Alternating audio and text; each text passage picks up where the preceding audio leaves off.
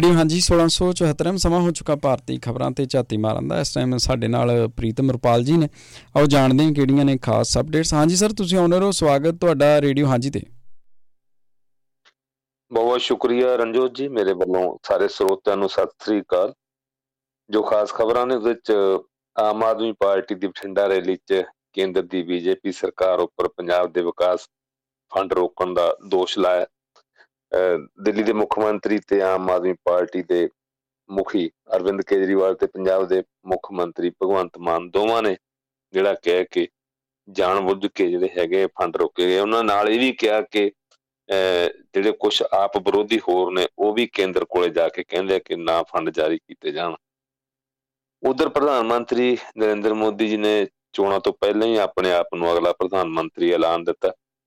ਗੁਜਰਾਤ ਦੇ ਸੂਰਤ ਦੇ ਵਿੱਚ ਸਭ ਤੋਂ ਵੱਡੀ ਡਾਇਮੰਡ ਬੋਰਸ ਦਾ ਉਦਘਾਟਨ ਕਰਨ ਦੇ ਮੌਕੇ ਉਹਨਾਂ ਨੇ ਕੁਝ ਗੱਲਾਂ ਕੀਤੀਆਂ ਨੇ। ਤੇ ਨਾਲ ਹੀ ਉਹਨਾਂ ਨੇ ਇੱਕ ਅਖਬਾਰ ਦੇ ਵਿੱਚ ਇੰਟਰਵਿਊ ਦੇ ਦੌਰਾਨ ਕਿਹਾ ਕਿ ਦੁਨੀਆ ਦੀ ਕੋਈ ਵੀ ਤਾਕਤ ਜਿਹੜੀ ਹੈ ਧਾਰਾ 370 ਵਾਪਸ ਨਹੀਂ ਲਿਆ ਸਕਦੀ। ਤੇ ਜੇ ਪੰਜਾਬ ਕਾਂਗਰਸ ਵੱਲ ਆਈਏ ਤਾਂ ਹੁਣ ਕਾਂਗਰਸੀ ਨੇਤਾ ਸੁਖਜਿੰਦਰ ਸਿੰਘ ਰੰਧਾਵਾ ਨੇ ਕਿਹਾ ਕਿ ਸੂਬੇ 'ਚ ਕਾਂਗਰਸ ਆਪਣੇ ਦਮ ਤੇ ਚੋਣਾਂ ਲੜੇਗੀ। ਆਮ ਆਦਮੀ ਪਾਰਟੀ ਨਾਲ ਗੱਠਜੋੜ ਦੇ ਖਿਲਾਫ ਸੰਕੇਤ ਦਿੱਤਾ ਤੇ ਉਧਰ ਕਾਂਗਰਸ ਵਰਕਿੰਗ ਕਮੇਟੀ ਨੇ 21 ਦਸੰਬਰ ਨੂੰ ਜਿਹੜੀ ਹੈ ਮੀਟਿੰਗ ਰੱਖੀ ਹੈ ਦਿੱਲੀ ਦੇ ਵਿੱਚ। ਇਹਦੇ ਨਾਲ ਹੀ ਨਵਜੋਤ ਸਿੱਧੂ ਜੋ ਹੁਣ ਤੱਕ ਲਗਭਗ ਜਿਹੜੇ ਹੈਗੇ ਆ, ਉਹ ਚੁੱਪ ਰਹੇ ਆ। ਉਹਨਾਂ ਨੇ ਕੱਲ ਬਠਿੰਡੇ ਜ਼ਿਲ੍ਹੇ ਦੇ ਮਹਾਰਾਜ ਪਿੰਡ ਦੇ ਵਿੱਚ ਆਮ ਆਦਮੀ ਪਾਰਟੀ ਦੀ ਜਿਹੜੀ ਸੀਗੀ, ਜਾਂ ਕਹ ਲੋ ਪੰਜਾਬ ਸਰਕਾਰ ਦੇ ਸਮਾਗਮ ਦੇ ਇੱਕ ਪੈਰਲਲ ਜਿਹੜਾ ਮੁਤਵਾਜ਼ੀ ਜਿਹੜਾ ਇੱਕ ਸਮਾਗਮ ਕੀਤਾ ਤੇ ਉੱਥੇ ਉਹਨੇ ਮਾਨ ਸਰਕਾਰ ਨੂੰ ਭੰਡਿਆ ਤੇ ਇੱਕ ਦਿਨ ਪਹਿਲਾਂ ਉਹਨਾਂ ਨੇ ਬਠਿੰਡੇ 'ਚ ਪ੍ਰੈਸ ਕਾਨਫਰੰਸ ਵਿੱਚ ਕਿਹਾ ਸੀ ਕਿ ਉਹ ਅਗਲੀਆਂ ਲੋਕ ਸਭਾ ਦੀਆਂ ਸੀਟਾਂ ਲੋਕ ਸਭਾ ਦੀ ਚੋਣ ਜਿਹੜੇ ਆ ਉਹ ਨਹੀਂ ਲੜਨਗੇ। ਉਧਰ ਅਗਲੀ ਇੱਕ ਸਿਆਸੀ ਖਬਰ ਹੋਰ ਪੰਜਾਬ ਤੋਂ, ਤੇ ਬੀਜੇਪੀ ਦੇ ਸੀਨੀਅਰ ਨੇਤਾਵਾਂ ਵੱਲੋਂ ਪੰਜਾਬ ਦੇ ਦੌਰੇ ਕੀਤੇ ਜਾ ਰਹੇ ਨੇ। ਪਰ ਪੰਜਾਬ ਦੇ ਵਿਕਾਸ ਦੀ ਕੋਈ ਗੱਲ ਨਹੀਂ ਕੀਤੀ ਜਾ ਰਹੀ। ਕੇਂਦਰੀ ਕਾਨੂੰਨ ਤੇ ਨਿਆਂ ਮੰਤਰੀ ਅਰਜਨ ਮੇਘਵਾਲ ਨੇ ਮਾਝੇ ਦੇ ਪਿੰਡਾਂ ਦਾ ਦੌਰਾ ਕੀਤਾ ਤੇ ਉਹਨਾਂ ਨੇ ਕਿਹਾ ਕਿ ਭਾਰਤ ਜਿਹੜਾ 2047 ਤੱਕ ਜਿਹੜਾ ਹੈਗਾ ਇੱਕ ਵੱਡੀ ਤਾਕਤ, ਵੱਡਾ ਅਰਥਚਾਰਾ ਬਣ ਕੇ ਉੱਭਰੇਗਾ। ਪਰ ਇਹ ਕਿਤੇ ਨਹੀਂ ਦੱਸਿਆ ਕਿ ਪੰਜਾਬ ਲਈ ਉਹ ਕੀ ਕਰ ਰਹੇ ਨੇ। ਇਹ ਖਾਸ ਖਬਰਾਂ ਨੇ। ਜੀ। ਜੀ, ਬਹੁਤ ਸ਼ੁਕਰੀਆ। ਇਧਰ ਜੇ ਆਪਾਂ ਕੁੱਲ ਮਿਲਾ ਕੇ ਜੇ ਅੱਜ ਦੀਆਂ ਅਪਡੇਟ ਸੀ ਆਪਾਂ ਗੱਲ ਕਰੀਏ ਤੇ ਕਾਂਗਰਸ ਦੀ ਆਲੇ ਦੁਆਲੇ ਘੁੰਮਦੀਆਂ ਨੇ, ਚਾਹੇ ਉਹ ਆਪਾਂ ਨਵਜੋਤ ਸਿੱਧੂ ਦੀ ਗੱਲ ਤੁਸੀਂ ਕੀਤੀ ਹੈ, ਚਾਹੇ ਸੁਖਜਿੰਦਰ ਰੰਧਾਵਾ ਦੇ ਬਿਆਨ ਦੀ ਗੱਲ ਕੀਤੀ ਹੈ ਤੇ ਜਾਂ ਫਿਰ ਸੁਖਜਿੰਦਰ ਰੰਧਾਵਾ ਤੋਂ ਇਲਾਵਾ ਪਹਿਲੀਆਂ ਜਿਹੜੀਆਂ ਹੋਈਆਂ ਗੱਲਾਂ ਬਾਤਾਂ ਨੇ, ਜਿਨ੍ਹਾਂ ਦੇ ਵਿੱਚ ਪਹਿਲੀ ਖਬਰ ਤੁਸੀਂ ਫੰਡ ਰੋਕਣ ਵਾਲੀ ਕੀਤੀ ਹੈ। ਸੋ ਫੰਡ ਰੋਕਣ ਤੋਂ ਆਪਾਂ ਸ਼ੁਰੂ ਕਰਦੇ ਹਾਂ। ਸੋ ਆਮ ਆਦਮੀ ਪਾਰਟੀ ਦੇ ਵੱਲੋਂ ਅਰਵਿੰਦ ਕੇਜਰੀਵਾਲ ਜਿਹੜਾ ਆਪਣਾ ਚਲੋ ਪ੍ਰੋਗਰਾਮ ਕਰਨ ਦੇ ਲਈ ਆਏ ਸੀ। ਆਪਣਾ ਪ੍ਰੋਗਰਾਮ ਕੀਤਾ ਲੋਕਾਂ ਦੇ ਨਾਲ, ਜੋ ਵਾਅਦੇ ਕੀਤੇ ਕੋ ਪੈਸੇ ਵੰਡਣੇ ਹੀ ਵੰਡੇ। ਪਰ ਇਹਦੇ, ਇਹ ਸਾਰੇ ਕੁਝ ਦੇ ਵਿੱਚੋਂ ਆਪਾਂ ਜੇ ਵੇਖੀਏ ਤੇ ਦੱਬੇ ਸੁਰ ਦੇ ਵਿੱਚ ਇਹ ਕਾਂਗਰਸ ਵੱਲ ਨੂੰ ਇਸ਼ਾਰਾ ਵਾ ਵੀ ਇਹ ਸਾਡੇ ਵਿਰੋਧ ਦੇ ਵਿੱਚ ਜਾ ਕੇ ਤੇ ਫੰਡ ਰਕਾ ਰਹੇ ਨੇ, ਕਿਉਂਕਿ ਇਧਰ ਕਾਂਗਰਸ ਵੀ ਲਗਾਤਾਰ ਆਮ ਆਦਮੀ ਪਾਰਟੀ ਦੇ ਖਿਲਾਫ ਗੱਲਾਂ ਬਾਤਾਂ ਕਰ ਰਹੀ ਹੈ। ਸੋ ਦੱਬੇ ਸੁਰਾਂ ਦੇ ਵਿੱਚ ਹਾਲਾਂਕਿ ਸਿੱਧਾ ਹੀ ਨਹੀਂ ਆਪਾਂ ਇਹ ਗੱਲ ਕਹਿ ਸਕਦੇ। ਸੋ ਸੰਕੇਤ ਕਿੱਧਰ ਨੂੰ ਆ? ਦੇਖੋ, ਇੱਕ ਗੱਲ ਤਾਂ ਸਾਫ਼ ਹੈ ਰਣਜੋਤ ਜੀ। ਕਿ ਜੋ ਕਾਂਗਰਸ, ਪੰਜਾਬ ਕਾਂਗਰਸ ਦਾ ਜੋ ਪੈਂਤੜ ਹੈ, ਇਥੋਂ ਦੀ ਮੌਜੂਦਾ ਸਰਕਾਰ ਦੇ ਜੋ ਖਿਲਾਫ ਹੈ।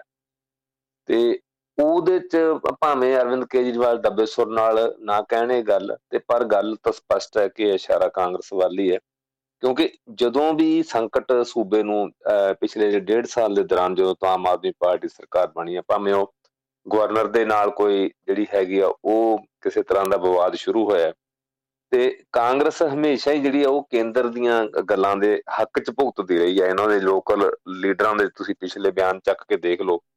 ਤੇ ਉਹ ਲਗਾਤਾਰ ਇਸ਼ੂਜ਼ ਨੂੰ ਲੈ ਕੇ ਆਮ ਆਦਮੀ ਪਾਰਟੀ ਦੇ ਸਰਕਾਰ ਦੇ ਖਿਲਾਫ ਕੁਝ ਜਿਹੜੇ ਹੋਰ ਮੁੱਦਿਆਂ ਨੂੰ ਲੈ ਕੇ ਹਮੇਸ਼ਾ ਉਹ ਗਵਰਨਰ ਕੋਲ ਜਾਂਦੇ ਰਹੇ ਆ, ਗਵਰਨਰ ਨੂੰ ਮਿਲਦੇ ਰਹੇ ਆ ਤੇ ਕਈ ਮਤਲਬ ਕਿ ਇਦਾਂ ਦੇ ਮੁੱਦੇ ਆਏ ਕਿ ਕ੍ਰਾਈਮ ਦੇ ਇਸ਼ੂਜ਼ ਆਏ, ਉੱਥੇ ਵੀ ਜਿਹੜੀ ਆ ਉਹ ਗੱਲ ਇਦਾਂ ਦੀ ਕਰਦੇ ਰਹੇ ਆ।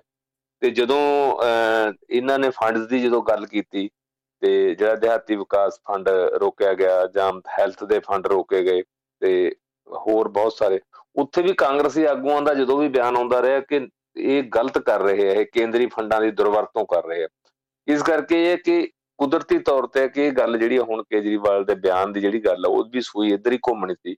ਕਿਉਂਕਿ ਉਹਨਾਂ ਨੇ ਕਦੇ ਕਿਹਾ ਹੀ ਨਹੀਂ ਕਿ ਜਿਹੜਾ ਸੈਂਟਰ ਹੈ ਪੰਜਾਬ ਨਾਲ ਧੱਕਾ ਕਰ ਰਿਹਾ। ਹਾਲਾਂਕਿ ਉਸ ਤੋਂ ਪਹਿਲਾਂ ਜਦੋਂ ਕਾਂਗਰਸ ਦੀ ਸਰਕਾਰ ਸੀ, ਉਦੋਂ ਹਮੇਸ਼ਾ ਹੀ ਲੀਡਰ ਇਹ ਕਹਿੰਦੇ ਸੀ ਕਿ ਕੇਂਦਰ ਜਿਹੜਾ ਪੰਜਾਬ ਨਾਲ ਧੱਕਾ ਕਰ ਰਿਹਾ, ਪੰਜਾਬ ਨੂੰ ਫੰਡ ਨਹੀਂ ਦਿੱਤੇ ਜਾ ਰਹੇ। ਤੇ ਹੁਣ ਇਹ ਹੈ ਵੀ ਹਫ਼ਤੇ ਕ ਬਾਅਦ ਕੋਈ ਨਾ ਕੋਈ ਕਿਸੇ ਕਾਂਗਰਸੀ ਆਗੂ ਦਾ ਜਾਂ ਹੋਰ ਹੈ, ਕਦੇ ਪ੍ਰਤਾਪ ਸਿੰਘ ਬਾਜਵਾ ਦਾ ਬਿਆਨ ਆ ਗਿਆ। ਹੁਣ ਜਦੋਂ ਸੁਖਿੰਦਰ ਸਿੰਘ ਰੰਧਾਵਾ ਦਾ ਤੱਕ ਸਪਸ਼ਟ ਬਿਆਨ ਆ ਹੀ ਗਿਆ। ਤੇ ਉਹ ਕਿ ਪੰਜਾਬ ਸਿਰ ਇੰਨਾ ਕਰਜ਼ਾ ਚੜ ਗਿਆ ਜੀ ਪਿਛਲੇ ਡੇਢ ਸਾਲ ਦੇ ਵਿੱਚ ਇੰਨਾ ਕਰਜ਼ਾ ਕਦੇ ਨਹੀਂ ਸੀ ਚੜਿਆ ਜੇ ਪੰਜਾਬ ਦੇ ਸਿਰ ਜਿਹੜਾ ਹੈਗਾ ਇਹ ਕਰਜ਼ਾ ਚੜ ਗਿਆ ਜਾਂ ਹੋਰ। ਉਹ ਤੋਂ ਕੁਦਰਤੀ ਹੈ ਕਿ ਜਦੋਂ ਉਹਨਾਂ ਨੇ ਕਾਂਗਰਸ ਨੇ ਜਾਂ ਪੰਜਾਬ ਦੇ ਕਾਂਗਰਸੀ ਲੀਡਰਾਂ ਨੇ ਨਿਸ਼ਾਨਾ ਬਣਾਇਆ ਹੋਇਆ ਆਮ ਆਦਮੀ ਪਾਰਟੀ ਨੂੰ, ਤਾਂ ਫਿਰ ਉਹ ਕਿਤੇ ਨਾ ਕਿਤੇ ਉਸ ਜੋ ਤੁਸੀਂ ਕਹੇ ਦੀ ਦੁੱਖ ਦੀ ਰਗ ਤੇ ਹੱਥ ਰੱਖਦੇ ਹੋ ਜਾਂ ਹੋਰ ਹੈ, ਉਹ ਨੇਚਰਲੀ ਹੈ ਕਿ ਫਿਰ ਤੁਹਾਡੇ ਵੱਲ ਵੀ ਜਿਹੜਾ ਹੈ ਉਹ ਉਹਦਾ, ਉਹਨਾਂ ਦੀ ਜਿਹੜੀ ਕੋਈ ਸਿਆਸੀ ਜਿਹੜੇ ਗੋਲੇ ਦਾਗਦੇ ਆ ਜਾਂ ਤੋਪਾਂ ਉਹਦਾ ਤੁਹਾਡੇ ਵੱਲ ਵੀ ਮੂੰਹ ਹੋਏਗਾ ਹੀ। ਇਸ ਕਰਕੇ ਸਪਸ਼ਟ ਸੰਕੇਤ ਹੈ, ਕਿਉਂਕਿ ਚਲੋ ਅਕਾਲੀ ਦਲ ਤੇ ਬੀਜੇਪੀ ਦਾ ਕੋਈ ਬਹੁਤਾ ਫ਼ਰਕ ਨਹੀਂ ਇਹਨਾਂ ਮੁੱਦਿਆਂ ਦੇ ਉੱਤੇ। ਜੋ ਬੀਜੇਪੀ ਬੋਲਦੀ ਹੋਏ ਅਕਾਲੀ ਦਲ ਬੋਲ ਰਿਹਾ ਕੱਲ ਨੂੰ ਫੇਰ ਉਹ ਇਕੱਠੇ ਹੋ ਸਕਦੇ ਹੁਣ ਤੱਕ ਇਕੱਠੇ ਰਹੇ ਹੈ। ਪੰਜਾਬ ਦੇ ਵਿੱਚ ਜਦੋਂ ਉਹਨਾਂ ਦੀ ਸਰਕਾਰ ਰਹੀ ਹੈ, ਸਾਂਝੀ ਰਹੀ ਹੈ, ਇਸ ਕਰਕੇ ਜਦੋਂ ਅਕਾਲੀਆਂ ਦੀ ਸਰਕਾਰ ਦੇ ਤੇ ਕੋਈ ਉਂਗਲ ਉੱਠਦੀ ਹੈ, ਮੁੱਦਾ ਉੱਠਦਾ, ਉਹ ਨਾਲ ਹੀ ਬੀਜੇਪੀ ਤੇ ਵੀ ਉੱਠਦਾ ਭਾਵੇਂ ਉਹ ਬੇਅਦਬੀ ਦੇ ਮਸਲੇ ਹੋਣ, ਭਾਵੇਂ ਹੋਰ ਹੋਣ। ਸੋ ਇਸ ਤਰ੍ਹਾਂ ਦੀਆਂ ਜਦੋਂ ਗੱਲਾਂ ਹੁਣ ਇਹ ਕੁਦਰਤੀ ਹੈ ਕਿ ਇੱਕ ਪਾਸੇ ਜਿਹੜਾ ਹੈਗਾ ਰਾਸ਼ਟਰੀ ਪੱਧਰ ਤੇ, ਕੌਮੀ ਪੱਧਰ ਤੇ ਇੱਕ ਵੱਡਾ ਬਲਾਕ ਇੰਡੀਆ ਗੱਠਜੋੜ ਬਣ ਰਿਹਾ ਹੈ ਕਾਂਗਰਸ ਦੀ ਅਗਵਾਈ ਦੇ ਵਿੱਚ, ਜਿਹਦੇ ਵਿੱਚ ਆਮ ਆਦਮੀ ਪਾਰਟੀ ਭਾਈਵਾਲ ਹੈ। ਤੇ ਪਰ ਕਿਉਂਕਿ ਇਹ ਦਿੱਲੀ ਤੇ ਪੰਜਾਬ ਦੇ ਵਿੱਚ ਦੋ ਸੂਬਿਆਂ ਦੇ ਵਿੱਚ ਸੱਤਾ 'ਚ ਆਮ ਆਦਮੀ ਪਾਰਟੀ, ਤੇ ਪੰਜਾਬ ਦੇ ਵਿੱਚ ਜਿਸ ਤਰੀਕੇ ਦਾ ਜਿਹੜਾ ਰਿਐਕਸ਼ਨ ਜੋ ਹੋ ਰਿਹਾ ਜਾਂ ਹੋ ਰਿਹਾ ਈਵਨ ਇੰਡੀਆ ਬਲਾਕ ਬਣਨ ਤੋਂ ਬਾਅਦ ਵੀ ਜਿਹੜਾ ਹੈ ਇੱਥੋਂ ਦੇ ਕਾਂਗਰਸੀਆਂ ਦੀ ਕੋਈ ਸੁਰ ਮੱਠੀ ਨਹੀਂ ਪਈ। ਸਗੋਂ ਦਬਾਅ ਜਿਹੜਾ ਹੈਗਾ ਕਾਂਗਰਸ ਦੀ ਜਿਹੜੀ ਲੀਡਰਸ਼ਿਪ ਹੈ, ਕੇਂਦਰੀ ਲੀਡਰਸ਼ਿਪ ਜਾਂ ਹਾਈ ਕਮਾਂਡ ਕਹਿ ਲਓ, ਉਹਦੇ ਤੇ ਦਬਾਅ ਜਿਹੜਾ ਹੈਗਾ ਉਹ ਵੱਧ ਰਿਹਾ ਹੈ ਕਿ ਪੰਜਾਬ ਦੇ ਵਿੱਚ ਕੋਈ ਸਾਂਝ ਜਿਹੜੀ ਹੈ ਨਾ ਪਾਈ ਜਾਵੇ ਆਮ ਆਦਮੀ ਪਾਰਟੀ ਦੇ ਨਾਲ। ਸੋ ਇਸ ਤਰ੍ਹਾਂ ਦੀ ਸਿਚੁਏਸ਼ਨ ਦੇ ਵਿੱਚ ਉਹ ਕੁਦਰਤੀ ਹੈ ਤੇ ਕਿ ਕਾਂਗਰਸ ਵੱਲ ਜਿਹੜਾ ਜਿੱਦਾਂ ਤੁਸੀਂ ਕਿਹਾ ਕਿ ਇਹ ਇਸ਼ਾਰਾ ਕੀਤਾ ਗਿਆ। ਸੋ ਇਧਰ ਜਿਹੜੀ ਇਧਰੋਂ ਇਸ਼ਾਰੇ ਤੇ ਹੋਈ ਹੋਏ ਨੇ, ਉਧਰੋਂ ਪਹਿਲਾਂ ਰਾਜਾ ਵੜਿੰਗ ਦਾ ਜਿਹੜਾ ਬਿਆਨ ਆਇਆ ਸੀ, ਉਥੋਂ ਕਾਫੀ ਹੱਦ ਤੱਕ ਚੀਜ਼ਾਂ ਪਤਾ ਲੱਗ ਰਹੀਆਂ ਸੀ ਕਿ ਉਹ ਕਿਹੜੇ ਪਾਸੇ ਲੈ ਕੇ ਜਾ ਰਹੇ ਨੇ, ਉਹ ਸਹੀ ਹੀ, ਕਿਹੜੀ ਹੱਦ ਤੱਕ ਗਲਤ ਹੀ, ਪਰ ਉਹਨਾਂ ਦੇ ਮਨਸੂਬੇ ਸਮਝ ਆ ਰਹੇ ਸੀ ਉਸ ਚੀਜ਼ ਦੇ ਵਿੱਚੋਂ। ਹੁਣ ਰੰਧਾਵਾ ਵੀ ਕੁਝ ਉਸੇ ਤਰ੍ਹਾਂ ਦੀ ਗੱਲ ਕਰ ਰਹੇ ਨੇ, ਰੰਧਾਵਾ ਕਿਤੇ ਨਾ ਕਿਤੇ ਪਿਛਲੇ ਦਿਨੀ ਹੁਣ ਰਾਜਸਥਾਨ ਦੀ ਕਾਰਗੁਜ਼ਾਰੀ ਤੇ ਪਰਦਾ ਪਾਉਣ ਦੀ ਕੋਸ਼ਿਸ਼ ਤੇ ਨਹੀਂ ਕਰ ਰਹੇ ਕਿਤੇ? ਨਹੀਂ, ਦੇਖੋ, ਬਿਲਕੁਲ ਇਹ ਗੱਲ ਤੁਹਾਡੀ ਬਿਲਕੁਲ ਸਹੀ ਹੈ। ਜਦੋਂ ਲੰਬਾ ਸਮਾਂ ਰੰਧਾਵਾ ਇੰਚਾਰਜ ਰਹੇ ਜਿਹੜਾ ਹੈ ਰਾਜਸਥਾਨ ਦੀ ਜੋ ਸੂਬਾ ਜੋ ਕਾਂਗਰਸ ਦੇ ਜਾਂ ਜਿੱਦਾਂ ਵੀ ਕਹਿ ਲੋ ਤੇ ਉਸ ਤੋਂ ਬਾਅਦ ਉਹ ਚੋਣਾਂ ਦੇ ਦੌਰਾਨ ਵੀ ਉਹੀ ਜਿਹੜੇ ਸੀ ਇੰਚਾਰਜ ਰਹੇ। ਤੇ ਹੁਣ ਉੱਥੇ ਜੋ ਕਾਂਗਰਸ ਦੀ ਕਾਰਗੁਜ਼ਾਰੀ ਜਿੱਦਾਂ ਦੀ ਰਹੀ ਹੋ ਰਿਹਾ ਭਾਵੇਂ ਚਲੋ ਠੀਕ ਹੈ, ਸਿੱਧੇ ਤੌਰ ਤੇ ਇਦਾਂ ਕੋਈ ਇੱਕ ਲੀਡਰ ਜ਼ਿੰਮੇਵਾਰ ਨਹੀਂ ਹੁੰਦਾ ਉਹਦੇ ਲਈ। ਉੱਥੋਂ ਦੀ ਸਥਿਤੀ ਸਿਚੁਏਸ਼ਨ ਲੀਡਰਸ਼ਿਪ ਹੋਰ ਬਹੁਤ ਸਾਰੀਆਂ ਗੱਲਾਂ ਜ਼ਿੰਮੇਵਾਰ ਹੁੰਦੀਆਂ ਨੇ। ਪਰ ਉਹਨਾਂ ਨੂੰ ਕਿਤੇ ਨਾ ਕਿਤੇ ਲੱਗਦਾ ਜ਼ਰੂਰ ਹੈ। ਜੇ ਰਾਜਸਥਾਨ ਜਿੱਤ ਜਾਂਦੇ ਤਾਂ ਹੋਰ ਤਰ੍ਹਾਂ ਦੀ ਸੁਰ ਹੋਣੀ ਸੀ ਰੰਧਾਵਾ ਦੀ।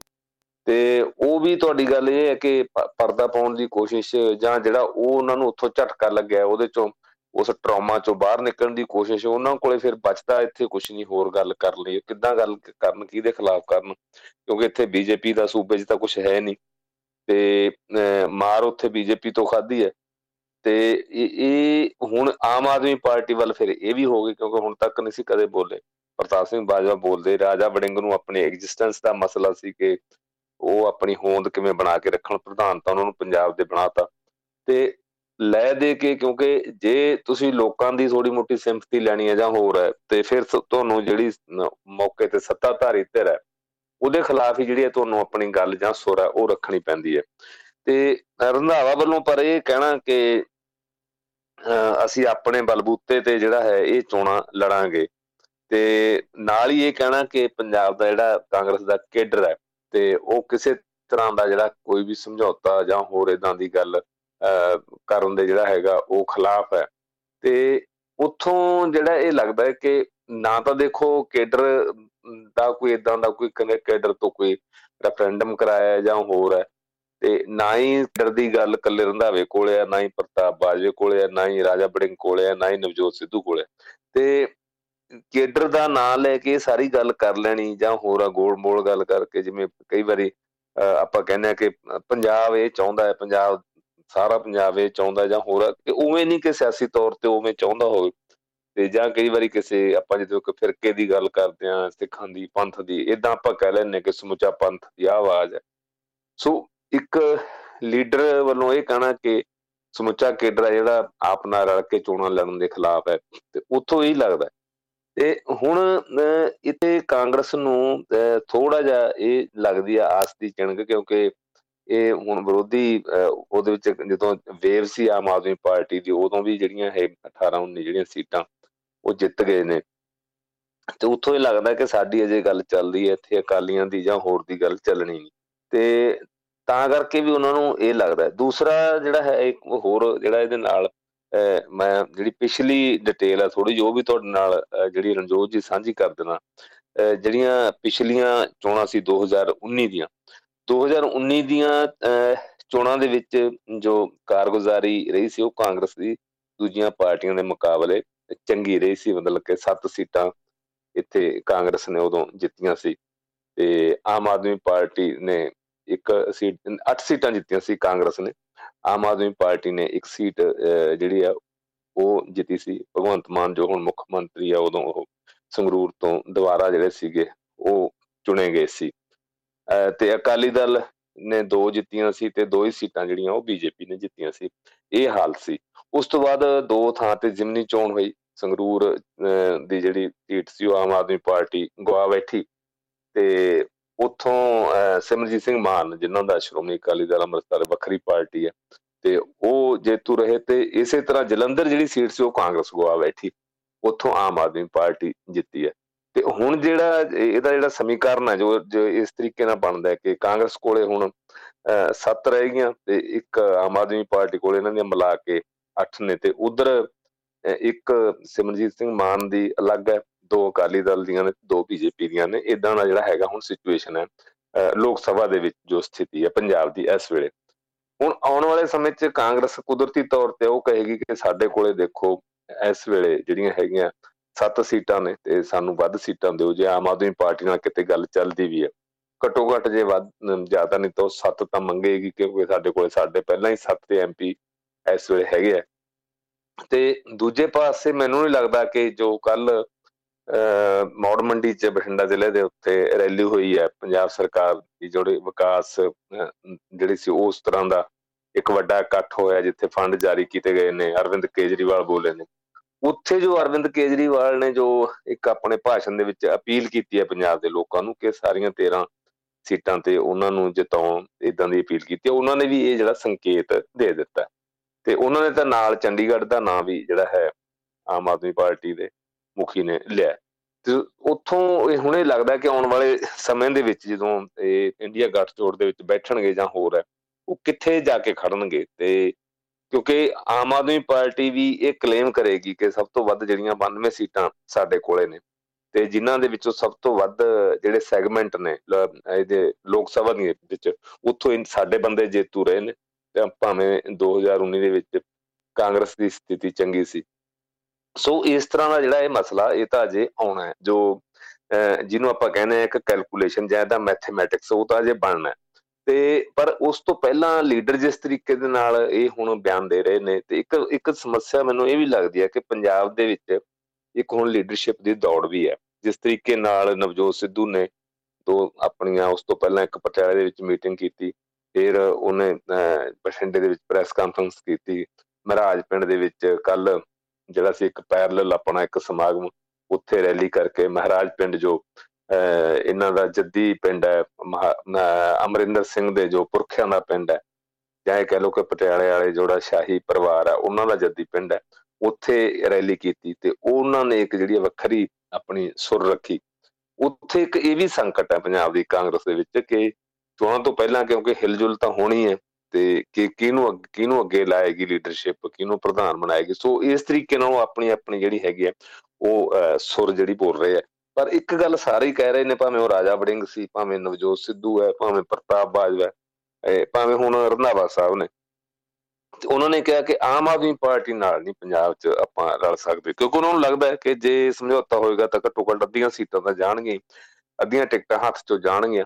ਤੇ ਇਹ ਇਸ ਤਰ੍ਹਾਂ ਦਾ ਜਿਹੜਾ ਹੈਗਾ ਕਾਂਗਰਸ ਦਾ ਹੁਣ ਪੈਂਤੜਾ, ਜਿਹੜਾ ਹੈਗਾ ਇੱਥੋਂ ਦੇ ਆਗੂਆਂ ਦਾ ਚੱਲ ਰਿਹਾ ਜੀ, ਬਿਲਕੁਲ ਇਧਰ ਇਸੇ ਨਾਲ ਹੀ ਰਲਦੀ ਜੇ ਆਪਾਂ ਨਵਜੋਤ ਸਿੱਧੂ ਦੀ ਵੀ ਗੱਲ ਕਰ ਲਈਏ, ਤੇ ਨਵਜੋਤ ਸਿੱਧੂ ਦਾ ਹੁਣ ਇਸ ਟਾਈਮ ਦੇ ਉੱਤੇ ਕੋਈ ਪਤਾ ਨਹੀਂ ਲੱਗ ਰਿਹਾ ਕਿ ਕਿਹੜੇ ਪਾਸੇ ਨੂੰ ਇਹ ਹੁਣ ਸਿਆਸਤੀ ਜੀਵਨ ਇਹਨਾਂ ਦਾ ਜਾ ਰਿਹਾ। ਬਸ ਉਹ ਇੱਕ ਪਾਸੇ ਲੱਗਦਾ ਹੈ ਕਿ ਹੁਣ ਇਹ ਬਿਲਕੁਲ ਹੀ ਠੰਡੇ ਹੋ ਕੇ ਬਹਿ ਗਏ ਨੇ। ਚਲੋ ਕੁਝ ਪਰਿਵਾਰਿਕ ਜਿਵੇਂ ਵੀ ਹੀ ਜਿਨ੍ਹਾਂ ਨੂੰ ਇੱਕ ਰੀਜ਼ਨ ਦੱਸਿਆ ਜਾ ਰਿਹਾ ਕੁਝ ਸਿਆਸਤ ਦੇ ਵਿੱਚ ਪਿਛਲੇ ਸਮੇਂ 'ਚ ਜੋ ਹੋਇਆ ਵਾਪਰਿਆ, ਉਹ ਵੀ ਚਲੋ ਇੱਕ ਕਾਰਨ ਸੀ। ਸੋ ਉਸ ਸਾਰੇ ਕੁਝ ਦੇ ਦਰਮਿਆਨ ਜਦੋਂ ਇਹ ਕਹਿੰਦੇ ਨੇ ਕਿ ਹੁਣ ਇਲੈਕਸ਼ਨ ਵੀ ਆਉਣ ਵਾਲੀ ਸ਼ਾਇਦ ਲੋਕ ਸਭਾ ਦੀ ਇਹ ਨਹੀਂ ਲੜਨਗੇ, ਤੇ ਫਿਰ ਇਹ ਪ੍ਰੋਗਰਾਮ ਕਰਦੇ ਨੇ, ਉਹ ਵੀ ਜਾ ਕੇ ਆਮ ਆਦਮੀ ਪਾਰਟੀ ਦੇ ਪੈਰਲਰ ਪ੍ਰੋਗਰਾਮ ਰੱਖਦੇ ਨੇ। ਸੋ ਕਿਦਾਂ ਦਾ ਇਹਨਾਂ ਦਾ ਰਿਹਾ ਇਹ ਪ੍ਰੋਗਰਾਮ ਜਿਹੜਾ ਇਹਨਾਂ ਨੇ ਪੈਰਲਲ ਰੱਖਿਆ ਹੈ? ਕੀ ਰਿਸਪੌਂਸ ਮਿਲਿਆ? ਕੀ ਸਿਆਸੀ ਭਵਿੱਖ ਆਉਣ ਵਾਲੇ ਸਮੇਂ ਦੇ ਵਿੱਚ ਲੱਗਦਾ? ਤੇ ਮਨ ਦੇ ਵਿੱਚ ਕੀ ਚੱਲ ਰਿਹਾ ਵਾ ਜਿਹੜਾ ਇਹ ਕਦਮ ਉਠਾ ਰਹੇ ਨੇ? ਜਿਹੜਾ ਮੈਨੂੰ ਲੱਗਦਾ ਇਹਦੇ ਚ ਰਣਜੋਤ ਜੀ, ਇਹ ਕਿ ਨਵਜੋਤ ਸਿੱਧੂ ਨੂੰ ਹੁਣ ਇਹ ਲੱਗਦਾ ਕਿ ਸ਼ਾਇਦ ਕਿਉਂਕਿ ਪੰਜਾਬ ਦੇ ਵਿੱਚ ਲੀਡਰਸ਼ਿਪ ਦਾ ਸੰਕਟ ਵੱਡਾ ਹੈ ਜਿਹੜਾ ਹੈਗਾ ਸਾਡੇ ਜੋ ਇਹ ਸੀਗੇ, ਇਹਨਾਂ ਦੇ ਜਾਖੜ ਸਾਹਿਬ ਦੇ ਜਾਣ ਤੋਂ ਬਾਅਦ ਕਿਉਂਕਿ ਜਾਖੜ ਇੱਕ ਵੱਡਾ ਆਗੂ ਸੀ ਨੋ ਡਾਊਟ ਪੰਜਾਬ ਦੇ ਵਿੱਚ ਕਾਂਗਰਸ ਦਾ। ਤੇ ਇਹ ਇੱਕ ਸੰਕਟ ਤਾਂ ਹੈਗਾ ਹੀ ਹੈ ਰਾਜਾ ਜਿਹੜੇ ਬੜਿੰਗ ਹੈ ਅਮਰਿੰਦਰ ਸਿੰਘ, ਰਾਜਾ ਬੜਿੰਗ ਉਹ ਵੀ ਕੋਈ ਬਹੁਤੇ ਕਾਮਯਾਬ ਨਹੀਂ ਹੋ ਸਕੇ, ਕੋਈ ਅਗਵਾਈ ਨਹੀਂ ਦੇ ਸਕੇ ਸੂਬੇ 'ਚ ਕਾਂਗਰਸ ਨੂੰ। ਕਿਉਂਕਿ ਕਾਂਗਰਸ ਸਿਆਸੀ ਤੌਰ ਤੌਰ ਤੇ ਜਿਹੜਾ ਹੈ, ਕਿਤੇ ਉਹਦੇ ਪੈਰ ਲੱਗ ਨਹੀਂ ਰਹੇ ਪੰਜਾਬ ਦੇ ਵਿੱਚ ਕਿਸੇ ਵੀ ਤਰੀਕੇ ਦੇ ਨਾਲ। ਤੇ ਜਿੱਦਾਂ ਦਾ ਹਾਲ ਇੱਥੇ ਅਕਾਲੀ ਦਲ ਦਾ ਉਦਾਂ ਦਾ ਹਾਲ ਹੀ ਕਾਂਗਰਸ ਦਾ ਲਗਭਗ। ਹਾਲਾਂਕਿ ਬੀਜੇਪੀ ਵਾਲੇ ਥੋੜਾ ਮੋਟਾ ਕੋਈ ਨਾ ਕੁਝ ਕਰੀ ਜਾਂਦੇ ਆ। ਤੇ ਪਰ ਇਹ, ਇਹਨਾਂ ਨੂੰ ਇਹ ਲੱਗਦਾ ਕਿ ਸ਼ਾਇਦ ਲੀਡਰਸ਼ਿਪ ਦਾ ਗੁਣਾ ਦੁਬਾਰਾ ਫੇਰ ਉਹਨਾਂ ਤੇ ਪੈ ਜੇ ਪ੍ਰਧਾਨਗੀ ਵਾਸਤੇ। ਇਸੇ ਕਰਕੇ ਉਹਨਾਂ ਨੇ ਸਭ ਤੋਂ ਪਹਿਲਾਂ ਇਹੀ ਜਿਹੜੀ ਗੱਲ ਕੀਤੀ ਕਿ ਉਹ ਲੋਕ ਸਭਾ ਦੀ ਜਿਹੜੀ ਹੈ, ਉਹ ਚੋਣ ਨਹੀਂ ਲੜਨਗੇ। ਹਾਲਾਂਕਿ ਅਜੇ ਤੱਕ ਕੋਈ ਉਹਨਾਂ ਨੂੰ ਪੇਸ਼ਕਸ਼ ਨਹੀਂ, ਜਾਂ ਅਜੇ ਕੋਈ ਗੱਲ ਨਹੀਂ, ਅਜੇ ਇੰਡੀਆ ਜੋੜ ਦੇ ਵਿੱਚ ਤੈਅ ਹੋਣਾ ਵੀ ਕਿੰਨੀਆਂ ਸੀਟਾਂ ਲੜਨੀਆਂ, ਕਿੰਨੀਆਂ ਨਹੀਂ ਲੜਨੀਆਂ, ਜਾਂ ਕਿਹੜੇ-ਕਿਹੜੇ ਹਲਕਿਆਂ ਤੇ ਲੜਨੀਆਂ। ਪਰ ਉਹਨਾਂ ਵੱਲੋਂ ਪਹਿਲਾਂ ਹੀ ਇਹ ਕਹਿ ਦੇਣਾ ਕਿ ਮੈਂ ਇਸ ਫਰੇ ਤੋਂ ਜਾਂ ਇਸ ਤੋਂ ਬਾਹਰ ਆ ਉੱਥੋਂ ਇਹ ਲੱਗਦਾ ਹੈ ਕਿ ਸ਼ਾਇਦ ਉਹਨਾਂ ਵੱਲ ਜਿਹੜਾ ਹੈਗਾ, ਇਹ ਧਿਆਨ ਜਾਵੇ ਕਿ ਪ੍ਰਧਾਨ ਦੁਆਰਾ ਨਵਜੋਤ ਸਿੱਧੂ ਨੂੰ ਬੁਲਾਇਆ ਜਾ ਬਣਾਇਆ ਜਾਵੇ। ਤੇ ਬਾਕੀ ਕੁਝ ਜਿਹੜੇ ਕੁਝ ਇੱਕ ਜਿਹੜੇ ਬੰਦੇ ਨੇ, ਉਹ ਉਹਨਾਂ ਦੇ ਨਾਲ ਜਿਹੜੇ ਹੈਗੇ, ਉਹ ਲੱਗੇ ਹੋਏ ਨੇ, ਕਿਉਂਕਿ ਲੀਡਰਸ਼ਿਪ ਹੈ ਨਹੀਂ। ਜਦੋਂ ਬਠਿੰਡੇ ਉਹ ਸੀ ਅਮਰਿੰਦਰ ਰਾਜਾ ਵੜਿੰਗ ਦਾ ਜਿੰਨਾ ਵੀ ਗਰੁੱਪ ਹੈ ਜਿਹੜਾ, ਕਿਉਂਕਿ ਉਸ ਇਲਾਕੇ ਦੇ ਵਿੱਚ ਮਾਲਵੇ ਦੇ ਖਾਸ ਕਰਕੇ, ਜਿਹਨੂੰ ਕੋਰ ਮਾਲਵਾ ਕਿਹਾ ਜਾਂਦਾ ਬਠਿੰਡੇ ਦੇ ਇਲਾਕੇ ਦੇ ਵਿੱਚ, ਉੱਥੇ ਹੀ ਉਹਨਾਂ ਦਾ ਧੜਾ ਮਜ਼ਬੂਤ ਹੈ, ਅਮਰਿੰਦਰ ਰਾਜਾ ਵੜਿੰਗ ਦਾ ਵੀ। ਉਹ ਬਿਲਕੁਲ ਨਹੀਂ ਆਏ, ਉਹਨਾਂ ਦੀ ਮੀਟਿੰਗ ਦੇ ਵਿੱਚ ਨਹੀਂ ਆਏ ਤੇ ਇਸੇ ਤਰ੍ਹਾਂ ਜਿਹੜੀ ਹੁਣ ਰੈਲੀ ਮਹਾਰਾਜ ਦੇ ਵਿੱਚ ਪੈਰਲ ਕੀਤੀ ਹੈ ਉੱਥੇ ਵੀ ਨਹੀਂ ਆਏ। ਉੱਥੇ ਵੀ ਸਿਰਫ ਕੁਝ ਉਹੀ ਲੀਡਰ ਜਿਨ੍ਹਾਂ ਨੂੰ ਕਾਂਗਰਸ ਦੇ ਵਿੱਚ ਵੀ ਕੋਈ ਹੁਣ ਬਹੁਤੀ ਜਿਨ੍ਹਾਂ ਦੀ ਕੋਈ ਪੁੱਛ ਦੱਸ ਨਹੀਂ, ਜਿਵੇਂ ਨਾਜਰ ਸਿੰਘ ਮਾਨਸ਼ਾਹੀ ਆ ਜੋ ਆਮ ਆਦਮੀ ਪਾਰਟੀ ਦੇ ਐਮਐਲਏ ਪਹਿਲਾਂ ਮਾਨਸਾ ਤੋਂ ਜਿੱਤੇ ਸੀ, ਬਾਅਦ ਚ ਕਾਂਗਰਸ ਜੁਆਇਨ ਕਰ ਗਏ ਸੀ ਤੇ ਦੁਬਾਰਾ ਉਹ ਹਾਰ ਗਏ ਤੇ ਨਹੀਂ ਦੁਬਾਰਾ ਤਾਂ ਉਹਨਾਂ ਨੂੰ ਖੈਰ ਟਿਕਟ ਹੀ ਨਹੀਂ ਮਿਲੀ, ਹਾਰਨਾ ਕੀ ਹੈ? ਤੇ ਸੋ ਇਹ ਇਸ ਤਰੀਕੇ ਦਾ ਜਿਹੜਾ ਹੈਗਾ ਕੁਝ ਉਹ ਲੋਕ ਜਿਹੜੇ ਅਜੇ ਉਹ ਨੇੜੇ ਲੱਗੇ ਹੋਏ ਨੇ ਜਾਂ ਉੱਥੋਂ ਦੇ ਉਹਨਾਂ ਦੇ ਪਿੰਡ ਤੋਂ ਜਿਹੜਾ ਆਪਣਾ ਇੱਕ ਜਿਹੜਾ ਨੌਜਵਾਨ ਹੈ ਜਿਹਨੇ ਸਾਰਾ ਕੁਝ ਇਹ ਪ੍ਰਬੰਧ ਕੀਤਾ ਜਿਹੜਾ ਇਹ ਰੈਲੀ ਦਾ ਤੇ ਉਹ ਉਹਨਾਂ ਦੇ ਨਾਲ ਲੱਗੇ ਹੋਏ ਨੇ ਤੇ ਇਸ ਤਰ੍ਹਾਂ ਦਾ ਇੱਕ ਗਰੁੱਪ ਜਾਂ ਇੱਕ ਛੋਟਾ ਜਿਹਾ ਜੇ ਛੋਟਾ ਗਰੁੱਪ ਅਜੇ ਹੈਗਾ ਜਿਹੜਾ ਉਹਨਾਂ ਦੇ ਨਾਲ ਤੁਰਿਆ ਜਾਂ ਹੋ ਰਿਹਾ। ਤੇ ਕਿਉਂਕਿ ਜਿੱਦਾਂ ਤੁਸੀਂ ਖੁਦ ਹੀ ਦੱਸਿਆ ਕਿ ਉਹ ਕੁਝ ਘਰੇਲੂ ਰਜੇਵੇਂ ਸੀ, ਉਹਨਾਂ ਦੀ ਪਤਨੀ ਬਿਮਾਰ ਰਹੀ ਲੰਬਾ ਸਮਾਂ। ਤੇ ਹੁਣ ਉਹ ਨਾਲ ਉਹਨਾਂ ਨੇ ਇਹ ਗੱਲ ਵੀ ਜਦੋਂ ਉਹਨਾਂ ਨੂੰ ਪੁੱਛਿਆ ਗਿਆ ਕਿ ਠੀਕ ਹੈ, ਤੁਸੀਂ ਤਾਂ ਚੋਣ ਨਹੀਂ ਲੜੋਗੇ, ਤੇ ਵੀ ਕੀ ਤੁਹਾਡੀ ਪਤਨੀ ਨੂੰ ਜੇ ਟਿਕਟ ਦਿੱਤੀ ਜਾਂਦੀ, ਉਹ ਚੋਣ ਲੜਨਗੇ? ਉਹਨਾਂ ਨੇ ਕਿਹਾ ਕਿ ਨਹੀਂ, ਇਹ ਤਾਂ ਫਿਰ ਉਹੀ ਦੱਸ ਸਕਦੇ ਮੈਂ ਨਹੀਂ ਦੱਸ ਸਕਦਾ। ਤੇ ਹੁਣ ਜੇ ਤੁਸੀਂ ਇੱਕ ਪਰਿਵਾਰ ਦੇ ਵਿੱਚ ਵੀ ਕੋਈ ਇੱਕ ਸੁਰ ਹੋ ਕੇ ਗੱਲ ਤੁਸੀਂ ਇੱਕ ਦੂਜੇ ਦੇ ਬਿਹਾਫ ਤੇ ਨਹੀਂ ਕਰ ਸਕਦੇ ਤੇ ਇਹਦੇ ਵਿੱਚ ਹੁਣ ਕਿਸ ਕਿਸਮ ਦੀ ਸਿਆਸਤ ਹੋ ਸਕਦੀ ਹੈ ਜਾਂ ਜਾਣਬੁੱਝ ਕੇ ਨਹੀਂ ਕਰ ਰਹੇ ਹੋਰ? ਇਹ ਮੈਂ ਸਮਝਦਾ ਕਿ ਇੱਕ ਵੱਖਰਾ ਜਿਹੜਾ ਇੱਕ ਪੈਂਤੜ ਹੈ ਤੇ ਉਹਨਾਂ ਦੇ ਦਿਮਾਗ ਦੇ ਵਿੱਚ ਮੇਰਾ ਖਿਆਲ ਹੈ ਫਿਲਹਾਲ ਉਹੀ ਹੈ ਕਿ ਸ਼ਾਇਦ ਪ੍ਰਧਾਨਗੀ ਦਾ ਜਿਹੜਾ ਗੁਣਾ ਹੈ ਉਹਨਾਂ ਤੇ ਦੁਬਾਰਾ ਪੈ ਸਕਦਾ ਤੇ ਇੱਕ ਗੱਲ ਮੈਂ ਇੱਥੇ ਜਿਹੜੀ ਆ ਉਹ ਥੋੜੀ ਜੀ ਜ਼ਰੂਰ ਕਰਨਾ ਚਾਹੁੰਦਾ ਰਣਜੋਤ ਜੀ ਕਿ ਨਵਜੋਤ ਸਿੱਧੂ ਦਾ ਜਿਹੜਾ ਇੱਕ ਅਜੇ ਵੀ ਪੰਜਾਬ ਦੇ ਵਿੱਚ ਕਿਤੇ ਨਾ ਕਿਤੇ ਜੇ ਲੋਕਾਂ ਦੇ ਵਿੱਚ ਇੱਕ ਇਮਾਨਦਾਰੀ ਵਾਲੇ ਆਗੂ ਵਾਲਾ ਅਕਸ ਉਹ ਹੈਗਾ। ਇਸ ਕਰਕੇ ਕਾਂਗਰਸ ਜਿਹੜਾ ਹੈ ਇਸ ਗੱਲ ਨੂੰ ਵੀ ਕੈਸ਼ ਜਿਹੜੀ ਆ ਉਹ ਕਰ ਸਕਦੀ ਹੈ ਕਿਉਂਕਿ ਪਿਛਲੇ ਸਮੇਂ ਦੌਰਾਨ ਉਹ ਮੰਤਰੀ ਵੀ ਰਹੇ ਜਾਂ ਹੋਰ ਜਿਸ ਤਰੀਕੇ ਨਾਲ ਉਹ ਵਿਚਰੇ ਆ। ਤੇ ਜਾਂ ਹੁਣ ਵੀ ਜਿਹੜਾ ਉਹਨਾਂ ਦਾ ਜੋ ਆਮ ਲੋਕਾਂ ਨਾਲ ਗੱਲਬਾਤ ਦਾ ਜਾਂ ਹੋਰ ਹੈ ਉਹ ਇੱਕ ਕੋਈ ਬਹੁਤ ਉਹ ਵੀਆਈਪੀ ਕਲਚਰ ਨੂੰ ਨਾਲ ਲੈ ਕੇ ਜਿਹੜਾ ਨਹੀਂ ਤੁਰਦੇ। ਤੇ ਇਹ ਇਹ ਉਹਨਾਂ ਦੇ ਇੱਕ ਜਿਹੜੀ ਹੱਕ ਦੇ ਵਿੱਚ ਜਿਹੜੀ ਗੱਲ ਉਹ ਪੰਜਾਬ ਦੇ ਵੱਲੋਂ ਜਾਂ ਉਹ ਜਾਂਦੀ ਆ। ਸੋ ਕੀ ਆਪਾਂ ਵੇਖਦੇ ਹੁਣ ਆਉਣ ਵਾਲੇ ਸਮੇਂ ਦੇ ਵਿੱਚ ਜਿੱਥੇ ਹੁਣ ਇੰਨੇ ਧੜਿਆਂ ਦੇ ਵਿੱਚ ਕਾਂਗਰਸ ਪਾਰਟੀ ਵੰਡੀ ਗਈ ਆ, ਹਰ ਇੱਕ ਦੇ ਸੁਰ ਜਿਹੜੇ ਨੇ ਫਿਰ ਜੋ ਕਿ ਚਲੋ ਕਦੀ ਵੀ ਖਤਮ ਨਹੀਂ ਸੀ ਹੋਈ, ਇਹ ਪਾਟੋ ਧਾੜ, ਪਰ ਨਵਜੋਤ ਸਿੱਧੂ ਬਿਲਕੁਲ ਹੀ ਅਲੱਗ ਥਲੱਗ ਉਹ ਹਮੇਸ਼ਾ ਤੋਂ ਹੀ, ਜਦੋਂ ਤੋਂ ਆਏ ਨੇ, ਉਦੋਂ ਤੋਂ ਹੀ ਆਪਾਂ ਜੇ ਕਹਿ ਲਈਏ ਕਦੀ ਕੈਪਟਨ ਅਮਰਿੰਦਰ ਸਿੰਘ ਦਾ ਸਾਹਮਣਾ ਇਹਨਾਂ ਨੂੰ ਕਰਨਾ ਪੈਂਦਾ, ਕਦੀ ਕਿਸੇ ਦਾ, ਕਦੀ ਕਿਸੇ ਦਾ। ਸੋ ਸ਼ੁਰੂ ਤੋਂ ਲੈ ਕੇ ਹੁਣ ਤੱਕ ਆਪਾਂ ਕਹੀਏ ਤੇ ਜੋ ਮੌਜੂਦਾ ਇਹਨਾਂ ਦੇ ਚਿਹਰੇ ਮੋਰੇ ਨੇ, ਵਿਧਾਇਕ ਨੇ, ਐਕਟਿਵ ਮੈਂਬਰ ਨੇ, ਉਹਨਾਂ ਦੇ ਵਿੱਚੋਂ ਕਦੀ ਵੀ ਮੈਜੋਰਟੀ ਸ਼ਾਇਦ ਇਹਨਾਂ ਦੇ ਨਾਲ ਨਹੀਂ ਚੱਲ ਸਕੀ ਤੇ ਨਾ ਹੀ ਹੁਣ ਇਸ ਸਮੇਂ ਦੇ ਉੱਤੇ ਆਪਾਂ ਵੇਖਦੇ ਹਾਂ ਵੀ ਕੋਈ ਬੰਦਾ ਗੰਡਨ ਦੇ ਵਿੱਚ ਕਾਮਯਾਬ ਹੋਏ, ਉਹਦੇ ਵਿੱਚ ਇਹਨਾਂ ਦਾ ਸੁਭਾਅ ਵੀ ਹੋ ਸਕਦਾ, ਹੋਰ ਵੀ ਚੀਜ਼ਾਂ ਸ਼ਾਮਲ ਹੋ ਸਕਦੀਆਂ ਨੇ। ਸੋ ਜੇ ਇਹਦੇ ਵਿੱਚ ਹੁਣ ਫਿਰ ਭਵਿੱਖ ਕੀ, ਮਤਲਬ ਜਿੱਦਾਂ ਦੀਆਂ ਇਹ ਗਤੀਵਿਧੀਆਂ ਵਿੱਚ ਕਰ ਰਹੇ ਨੇ, ਉਹਨਾਂ ਨੂੰ ਵੇਖਦੇ ਆਂ ਫਿਰ ਅੱਗੇ ਕੀ ਭਵਿੱਖ ਲੱਗਦਾ ਇਹਨਾਂ ਦਾ ਸਿਆਸਤ 'ਚ। ਦੇਖੋ ਰਣਜੋਤ ਜੀ, ਇੱਕ ਗੱਲ ਜਿਹੜੀ ਤੁਸੀਂ ਕੀਤੀ, ਉਹ ਬਿਲਕੁਲ ਸਹੀ ਹੈ ਬਿਲਕੁਲ ਵਾਜਬ ਹੈ ਕਿ ਉਸ ਤਰ੍ਹਾਂ ਦਾ ਫਿਲਹਾਲ ਕੋਈ ਉਹਨਾਂ ਦੇ ਦੁਆਲੇ ਕੋਈ ਕਾਂਗਰਸ ਦੇ ਜਾਂ ਕੋਈ ਸੀਨੀਅਰ ਆਗੂ ਜਾਂ ਹੋਰ ਕੋਈ ਨੇੜੇ ਕੋਈ ਲੱਗਦੇ ਨਹੀਂ ਦਿੰਦੇ, ਜਾਂ ਜਿਨ੍ਹਾਂ ਨੂੰ ਕਾਂਗਰਸ ਨੇ ਪਿੱਛੇ ਪਤੀਜਿਆ ਨਹੀਂ, ਜਿਨ੍ਹਾਂ ਨੂੰ ਮੂੰਹ ਨਹੀਂ ਲਾਇਆ ਪਹਿਲਾਂ ਭਾਵੇਂ ਕੋਈ ਐਮਐਲਏ ਰਿਹਾ ਜਾਂ ਹੋਰ ਹੈ, ਉਹੀ ਲੋਕ ਜਿਹੜੇ ਉਹਨਾਂ ਦੇ ਆਲੇ ਦੁਆਲੇ ਆ। ਤੇ ਇਹ ਇਹ ਬਿਲਕੁਲ ਗੱਲ ਕਲੀਅਰ ਕਿ ਹੁਣ ਉਹਨਾਂ ਕੋਲ ਕੋਈ ਹੋਰ ਚਾਰਾ ਵੀ ਨਹੀਂ। ਕਿਉਂਕਿ ਬੀਜੇਪੀ ਤੋਂ ਉਹ ਆਏ ਆ ਆਪਣਾ ਕਾਂਗਰਸ ਦੇ ਵਿੱਚ। ਉਹਨਾਂ ਨੇ ਇਹ ਵੀ ਕਿਹਾ ਕਿ ਉਹ ਤਾਂ ਕਾਂਗਰਸੀ ਸੀ, ਕਿਉਂਕਿ ਉਹਨਾਂ ਦੇ ਪਿਤਾ ਜੀ ਕਾਂਗਰਸੀ ਸੀ, ਇਸ ਕੋਈ ਸ਼ੱਕ ਨਹੀਂ।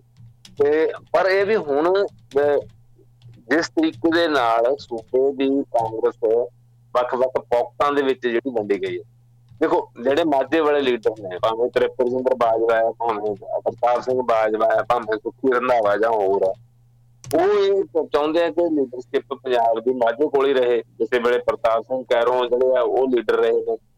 ਈਵਨ ਜਿਹੜੇ ਸੁਖੀ ਰੰਧਾਵਾ ਦੇ ਪਿਤਾ ਜੀ ਸੀਗੇ ਜਿਹੜੇ, ਤੇ ਵੱਡੇ ਰੰਧਾਵਾ ਸਾਹਿਬ ਜਿਹੜੇ ਸੀ, ਸੰਤੋਖ ਸਿੰਘ ਰੰਧਾਵਾ, ਉਹ ਵੀ ਜਿਹੜੇ ਪ੍ਰਧਾਨ ਰਹੇ ਆ।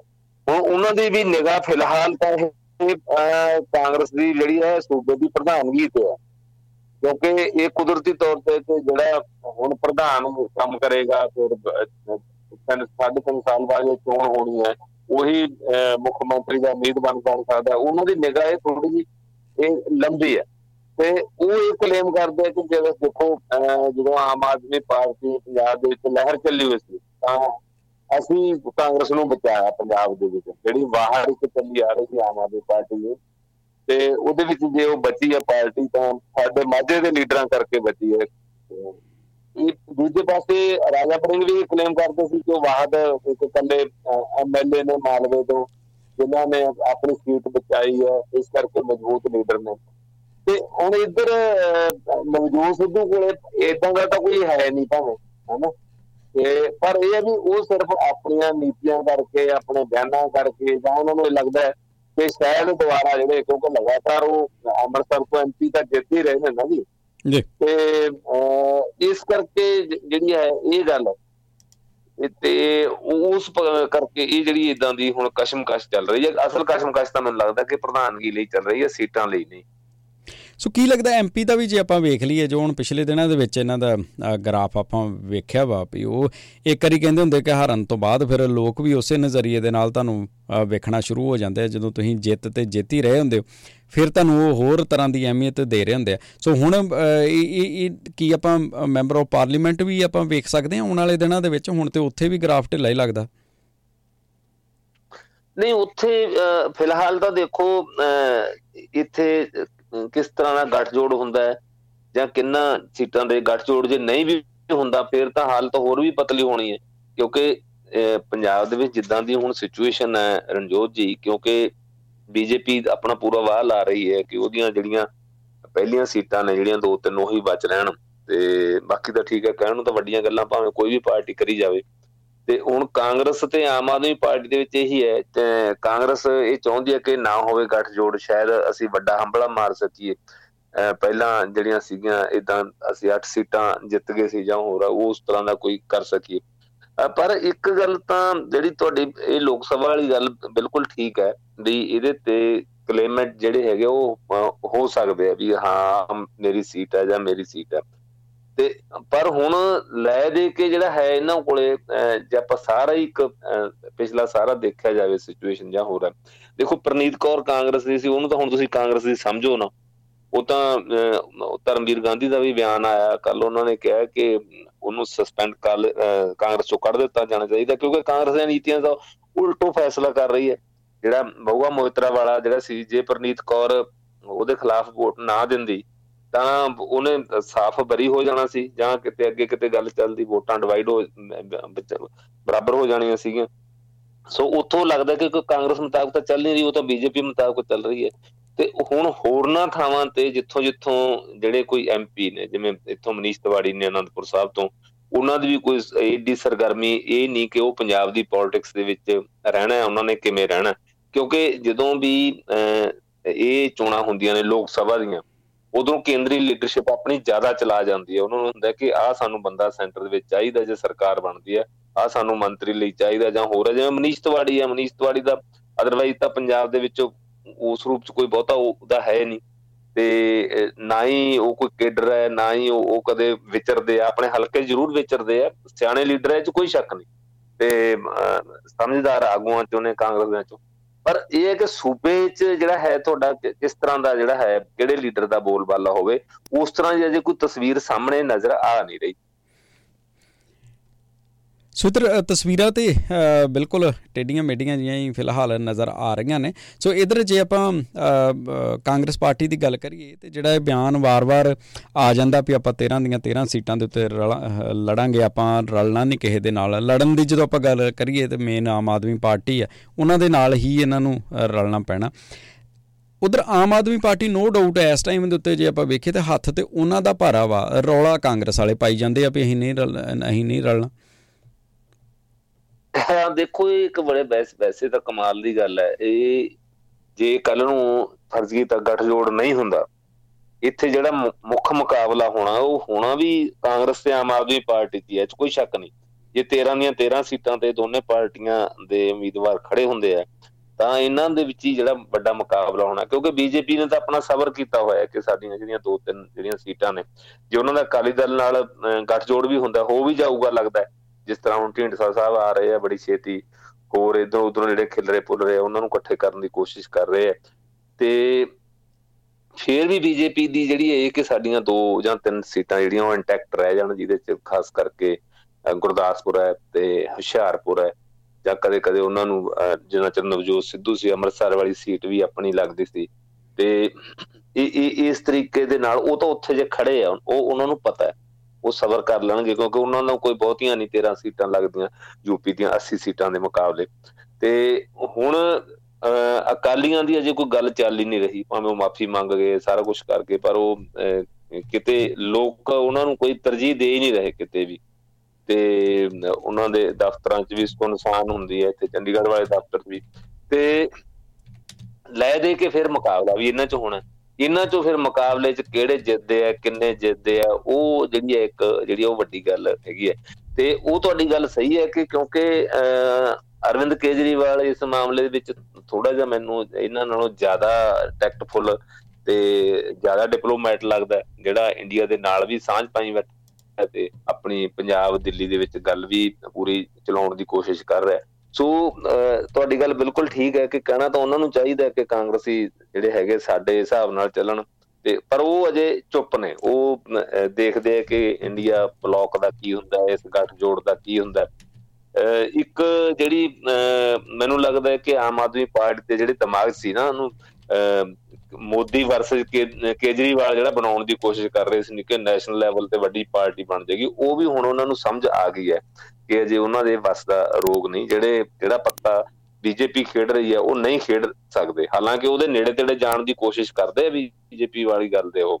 ਤੇ ਪਰ ਇਹ ਉਹਨਾਂ ਨੂੰ ਹੈ ਕਿ ਉਸ ਤਿੱਖੇ ਤਰੀਕੇ ਦੇ ਨਾਲ ਜਿਹੜਾ ਹੈਗਾ, ਉਹ ਭਾਵੇਂ ਹਿੰਦੂਤਵ ਦਾ ਪਤਾ ਹੋਵੇ, ਭਾਵੇਂ ਕਾਊ ਬੈਲਟ ਦੀ ਗੱਲ ਹੋਵੇ, ਭਾਵੇਂ ਹੋਰ ਉਹ ਉਸ ਤਰ੍ਹਾਂ ਦਾ ਅਜੇ ਨਹੀਂ ਖੇਡ ਸਕਦੇ। ਤੇ ਉਹਨਾਂ ਨੂੰ ਇੰਨੀ ਕੁ ਮੈਨੂੰ ਲੱਗਦਾ ਸਮਝ ਪੈ ਗਈ ਹੈ ਇਹਨਾਂ ਇੰਨਾ ਵਿਧਾਨ ਸਭਾ ਚੋਣਾਂ ਤੇ ਉਦੋਂ ਪਹਿਲਾਂ ਵਾਲੀਆਂ ਚ ਵੀ ਕਿ ਅਜੇ ਸਾਡੇ ਇਹ ਬਸ ਦੀ ਗੱਲ ਨੈਸ਼ਨਲ ਲੈਵਲ ਤੇ ਮੋਦੀ ਦੇ ਮੁਕਾਬਲੇ ਕੇਜਰੀਵਾਲ ਦੀ ਪਰਸਨੈਲਿਟੀ ਨੂੰ ਉਭਾਰਨ ਵਾਲੀ ਜਾਂ ਇੱਕ ਪ੍ਰਧਾਨ ਮੰਤਰੀ ਦਾ ਕੈਂਡੀਡੇਟ ਪੇਸ਼ ਕਰਨ ਵਾਲੀ ਗੱਲ ਹੈ ਤੇ ਉਹਨਾਂ ਨੂੰ ਲੱਗਦਾ ਕਿ ਆਪਣੀ ਐਗਜ਼ਿਸਟੈਂਸ ਵਾਸਤੇ ਜੇ ਆਪਣੀ ਹੋਂਦ ਬਚਾ ਕੇ ਰੱਖਣੀ ਤਾਂ ਜਿਹੜਾ ਇੱਕ ਗੱਠਜੋੜ ਬਣ ਰਿਹਾ, ਉਹਦੇ ਨਾਲ ਮਿਲ ਕੇ ਤੁਹਾਡੀ ਗੱਠ ਜਿਹੜੀ ਗੱਲ ਬਣ ਸਕਦੀ ਹੈ।